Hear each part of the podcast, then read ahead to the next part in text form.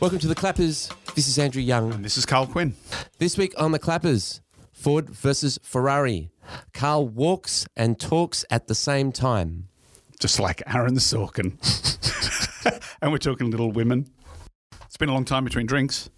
I drink all the time, Karl. Right. I've always got something here to hydrate my lips with. H2O. I've got my little bottle here. You've got your glass. Yeah, yeah. It's this, it's really important at this time of year to stay hydrated. Thanks for the health warning. It's the party season, Yep. so because you'll be drinking a lot more alcohol than usual, Do not photocopy your bottom. especially in light of the new recommendations to only have 10 drinks a week. Have you heard about this? Yes. Can you have them all on the same day? You can have them all at once. Just go up to the bar and say, I'll have a Dick Supple. I'll have a I'll have a Dick Supple. One Dick Supple, And if, it if it is still supple after 10 drinks, I'll be very, very impressed. So uh, they made a map, you know, of the, the drunkest people in Australia. Okay. Was I on it? Number one, guess which? I mean, you must know the, the number one location for drinking in Australia Uh, and Brisbane. excessive. Darwin. No, you were closer with your first one. Byron Bay. Byron Bay, oh yeah. yeah. Byron Bay, the most drinks drunk by people per capita, etc. From number two to eight, all WA. Which Wow. I, I know a couple of people from WA. They're unsurprised by this. Um, But yeah, it's an interesting map, and, and they're now saying that it's no longer two standard drinks a day. It's like 10 a week. That's it. Yeah.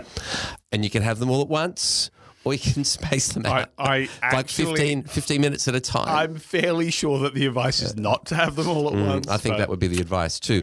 I, I'm, I would never give people advice on how to drink. I'd advise them on what they should or shouldn't drink, but not how to do it. No.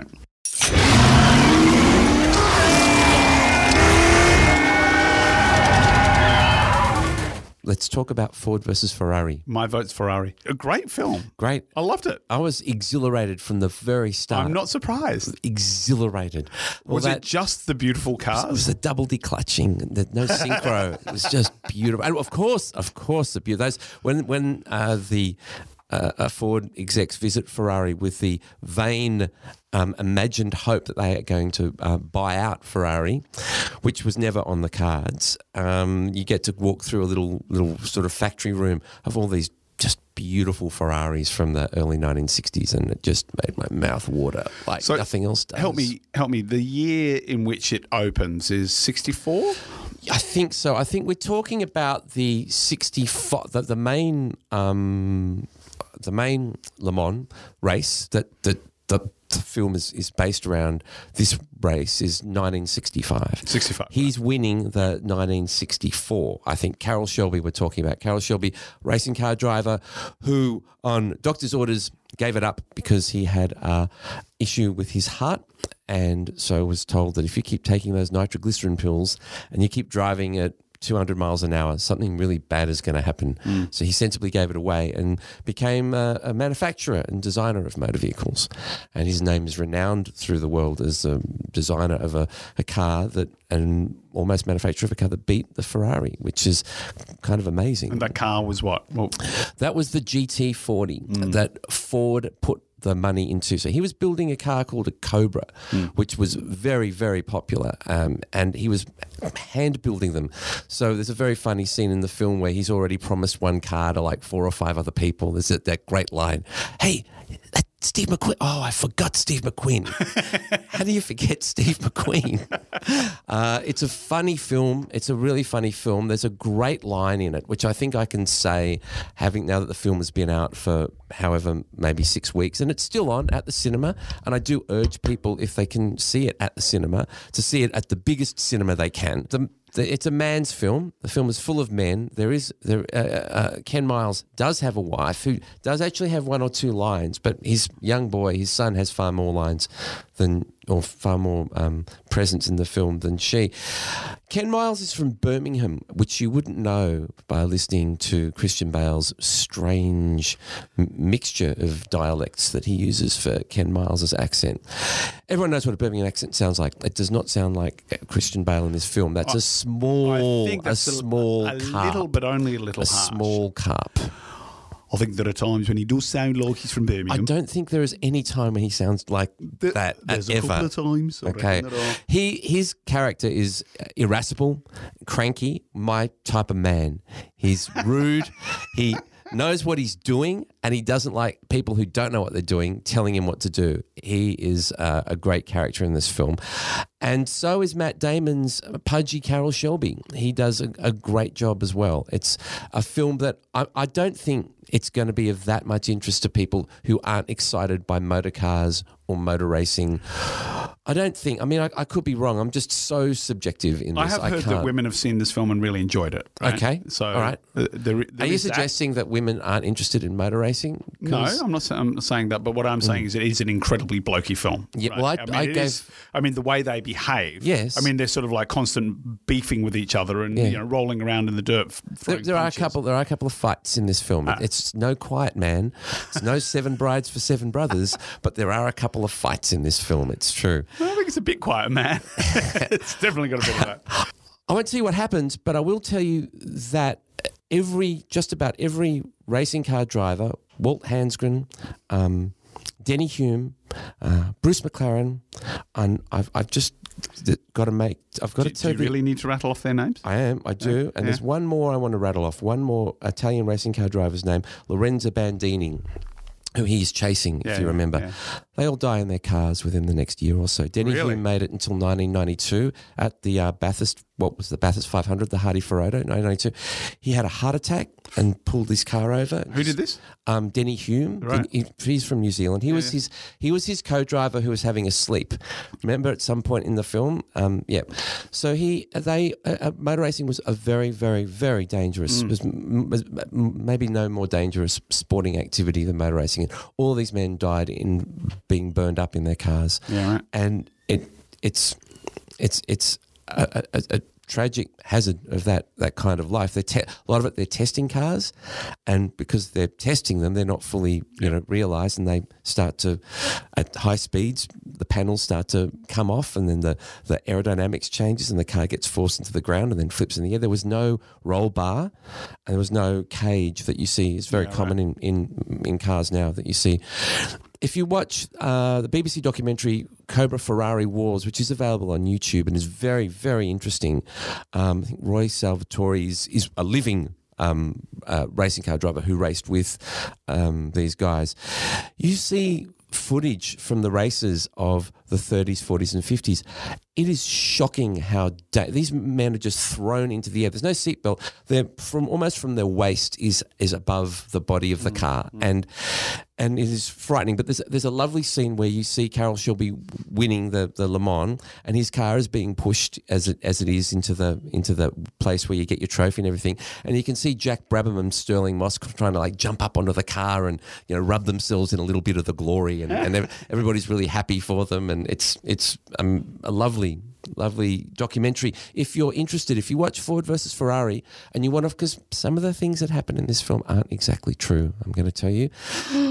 you can watch uh, Cobra versus Ferrari, uh, the BBC doco on YouTube. I won't recommend the Netflix documentary Shelby at all. I, I could only watch five minutes of it. It was just his sons repeating themselves, talking about what a great man Carroll Shelby was, which is not Right, right, right. pr- practically that interesting. What I'm really curious about is Mm. Yeah. how they did the racing scenes. Yeah. Because they're incredible. They are, aren't they? Yeah. They are. Yeah.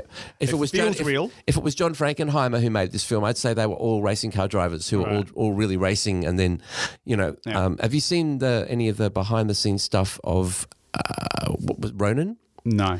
They've got they've got the two main actors in the car doing these incredible driving scenes, and then like on a a strange cage above the car, racing car drivers actually driving the car. So Right. from the roof down, Robert De Niro's driving this car, Right. but on this weird pillion kind of uh, seat high above the roof So of the that's where car. the actual actual is driver happening. is really driving the Wow. car in and out of, of lanes. And How awesome. It's incredibly just mind blowing. All these weird structures they put. Is it in. Ronin where there's a sort of long reversing through the street? Is yes, it Paris? Yeah, Is it yeah, all- yeah, or- yeah, It's in Paris Yeah, and, and going backwards and forwards across in the tunnel. Across, oh, it's that's a another very exciting film. That I just wanted to say one thing that um, there's great there's some great supporting cast in in this film as well, and the actors who play Lee Iacocca, uh, Fritz, the actor who plays Lee Iacocca is Jon great. Bernthal. Thank you, Jon Bernthal. And Leo was it Leo Beebe, the, the the eminence grise of Ford, the guy who's really like the the, the villain Yeah. of the picture. He's he's also great. The actor who plays him. The, there's a great scene when um, uh, Enzo Ferrari is talking to the Ford guys, you know, laughing down his sleeve at them, and uh, he says to he says to them, he's not even Henry Ford. He's Henry Ford the second.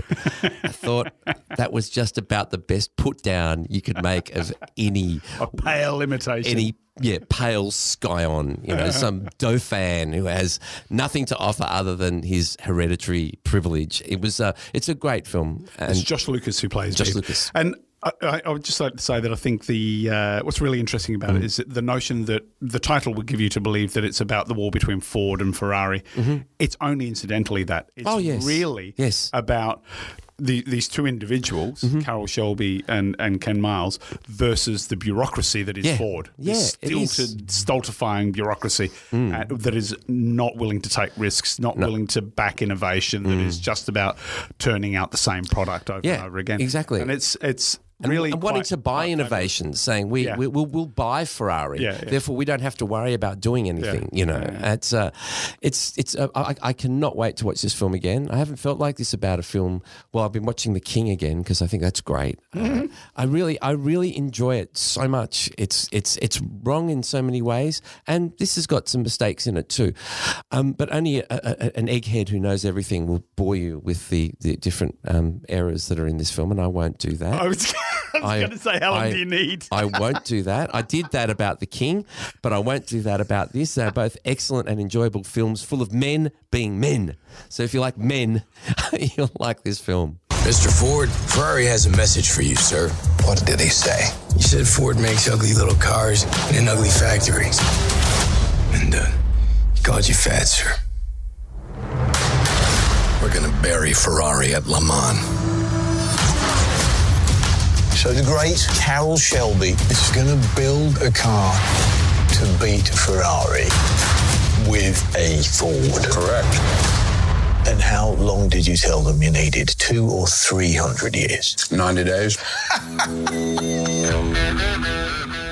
Okay, look, I'm gonna I'm gonna talk about a film that is about women being women, Great. Little Women, and Greta Gerwig. This is Greta Again? Gerwig's. Yes, yes, Again. again, yes. I don't mean you again. I mean they've made Yeah, it no, again. I know you didn't mean me again. I haven't turned up again in a frock. I'm I'm just going to talk about Greta Gerwig's take Great, on okay. on. Uh, she directs. She wrote and directed it. Okay. Yeah, she doesn't act in it. Um, she it's it's really a, a pretty great film, and uh, it has been it's kind of in the news a little bit. It hasn't opened here yet. It's opening New Year's Day. Yeah. and.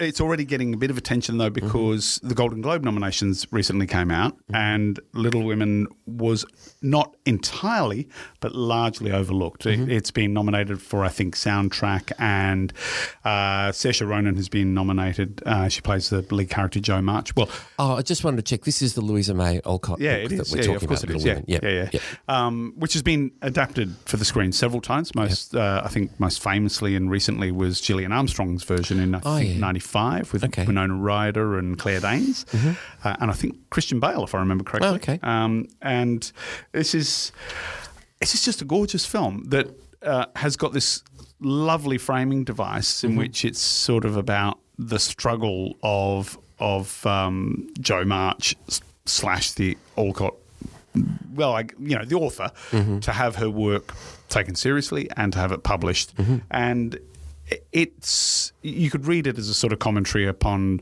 you know the struggles of women generally to be taken seriously by by the establishment, particularly the arts establishment, and then you get. In the real world, you get this parallel where this film is largely overlooked in the mm. nominations, and there's this sort of di- dialogue going on in the industry at the moment about whether or not it is reflective of the fact there's a whole bunch of male members of the of these voting bodies, the Hollywood Foreign Press Association, which is a mm-hmm. very small mm-hmm. organisation. Oh, yes. We should not It's lose a very, sight of very this. interesting organisation, the I Hollywood think Foreign fewer Press than, Association. Fewer than 100 people, I think. You know, Yep. um, and then you've got the Academy, which has more than 7,000 members, which which is probably getting more towards uh, gender equity these days than it has been in the past, although it still skews old white male. Mm-hmm. So uh, th- that they haven't voted yet. Th- So there's no nominations out for the Academy Awards yet, only for the Golden Globes, Right. and then for uh, a couple of the smaller sort of award ceremonies. And, and the film has been a little bit snubbed. And so the suggestion is that the men are simply not watching it. It's not that they're watching it and going, "I didn't like it." It's that They they are just- not they're watching it. look at it. They're going Ford versus Ferrari. That I'll watch. Little Yeah. Women. That's for the little women. I'm- Yeah, you know. yeah. And so it's it's interesting, and it I, does. I, sort I of, saw Little Women myself as a, and read the book as a. Oh, you've as- actually read as- the book. as a young Right. young boy.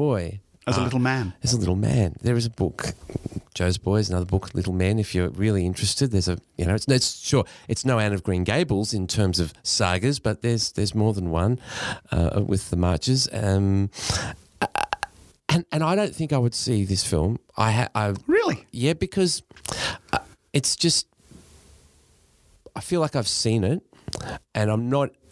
And, and, Except I- I I think you haven't seen it No, this way. no, no, no. And any film is going to be an inter- interpretation based on the, the the mores of the day and based on what people want to bring from the novel. Some people talk about this novel as being a novel in two sections. The mm. first section is the section that young women of today really love mm-hmm. because it's about these. It's not just Jo either. It's feistiness and this determination to to to to not be. Um, uh, downtrodden or, or not be be be have your behaviour you know circumscribed. Second half of the book uh, is of a more traditional nature when in in terms of female novelists of the 19th century writing about domestic matters and middle class domestic life and it can come as quite a disappointment to young women who see this book as something of a heroic Yeah. novel it doesn't necessarily turn out that way It- So the second the second volume is Little no, Wives. the I second think. part. Oh, Yeah. so, so you- well, it was actually published like a year or so later, Yeah, but then yeah. almost immediately reissued with Yeah. the two together as as yeah, uh, Little Wives. Is it Little Wives? Is that what it's called? I, am not sure. Something Wives, I. I, I look. My memory has been called prodigious, Karl. okay, I can't lay my hand on the volume of which we speak. I can see where it is in my bedroom, my childhood bedroom, but I live many you can't, tra- leagues. you can't travel back in time. I, I live many leagues from that childhood bedroom, so I, I can't lay my hands on that volume. There may be a copy in my household, the household of women that I inhabit. There may be a copy of this book, but right now it's not at my fingertips. right. But yeah, I, I can't imagine myself seeing this or any other iteration of, of Little Women, and that's no criticism of it at all. I'm just agreeing that you know, for me, that's not necessarily something that I would find that I'd want to see. Well, I think you'd be cheating yourself, to be honest. Um, second Okay. volume is called Good Wives. Good Wives. Um, and uh, it's, I, I think by virtue of the, the framing device, it, and the framing device isn't just like a beginning and end. I think it's sort Mm-hmm. of, it also uh, colours the way um, Gerwig tells the story. It, it's just a, re- it feels really quite contemporary. And it's and it feel and it's very funny Mm-hmm. and it's really really lively. Is it set now? No, no, no, no, no, it's, no, it's no. still set in yeah, eighteen sixties. Okay. Yeah, the Civil War is going on. Yes. and, you know, father marches away fighting Mm. for the Union and so on. Um, so it's it's. Uh, you know, it's historical, but it Mm. feels it feels like it very very much speaks to um, now. issues of today. Yeah, yeah, and I, th- I and it's you know it's a great cast, great, Yeah. great. You know, it looks beautiful. It's it's very very nicely done. Timothy Chalamet is in it. Okay. Um, Emma Watson and Florence Pugh, who was uh, Lady Macbeth. Okay. Yeah, Mm-hmm. um, and uh, it's just it's great. Oh, and a young Australian actress, Eliza Scanlen, who plays the tragic Beth. Uh, yeah, that's too sad. I don't want. I can't go through that again. How many times have I watched that poor girl die? How many times? At least three times. They made like, uh, like in the Hollywood 30s, 40s. They made quite a few then too. Yeah. I must have seen all them on Bill Collins' Golden Years of Hollywood, where I get all my knowledge of everything from. Uh, so I can't watch that again. It's too sad. That poor girl. It's terrible. I think you've just committed a massive plot spoiler there, but never mind. Oh, come now. My goodness me. It is 2019. If you don't know what happens in that book, then shame on you for not reading it as a little boy. This is the fifth film adaptation. Okay. And Gillian Armstrong's was 94. That's good. So some know-it-all isn't going to come along and correct you now. Uh, I'm just, just this is like I'm playing my get out of jail card. I'm working on a novel. It is a story of my life and my sister's. Make it short and spicy. And if the main character is a girl, make sure she's married by the end. Ow, Every Jo! I want to be an artist in Rome and be the best painter in the world. It's what you want too, isn't it, Jo? To be a famous writer. Yes, but it sounds so crass when she says it. My girls have a way of getting into mischief. Well, so do I. This is Meg, Amy, Beth, and Jo. I intend to make my own way in the world. No one makes their own way, least of all a woman. You'll need to marry well. But you are not married, are Well, that's because I'm rich. I've just been hiking It was where the Three Capes track in. in Tasmania. Okay. Southeastern Tasmania. You start off uh, Port Arthur Okay. and get a get a boat across. It would be about a ten minute uh, trip if you went plain like straight, you know, Yeah. as the crow swims. But we went as the dolphin dawdles, Yes, okay. and uh, about an hour and a half. Big pods of dolphins with us Oh. swimming alongside the boat. Fantastic, That's awesome, great, lovely. way to start a hike. Yes, really very cool. Yeah, absolutely.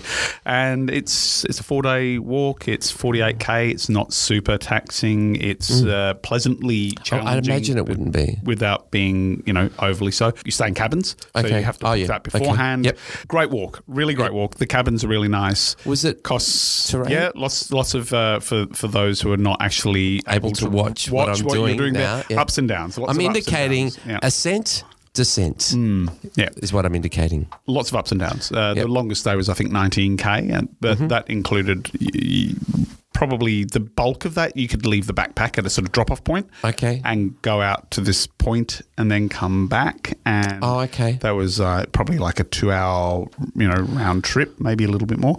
And uh, so, yeah, it's, yeah, it was good. Really good. Really good. Are you actually going somewhere? Are you going from one point? Yeah, it's not a loop. Yeah. Yeah, okay. Yeah, yeah. So you start at one point and you end At another. Wrest Point Casino. Hmm. At Wrest Point Casino. I'll put my backpack on red.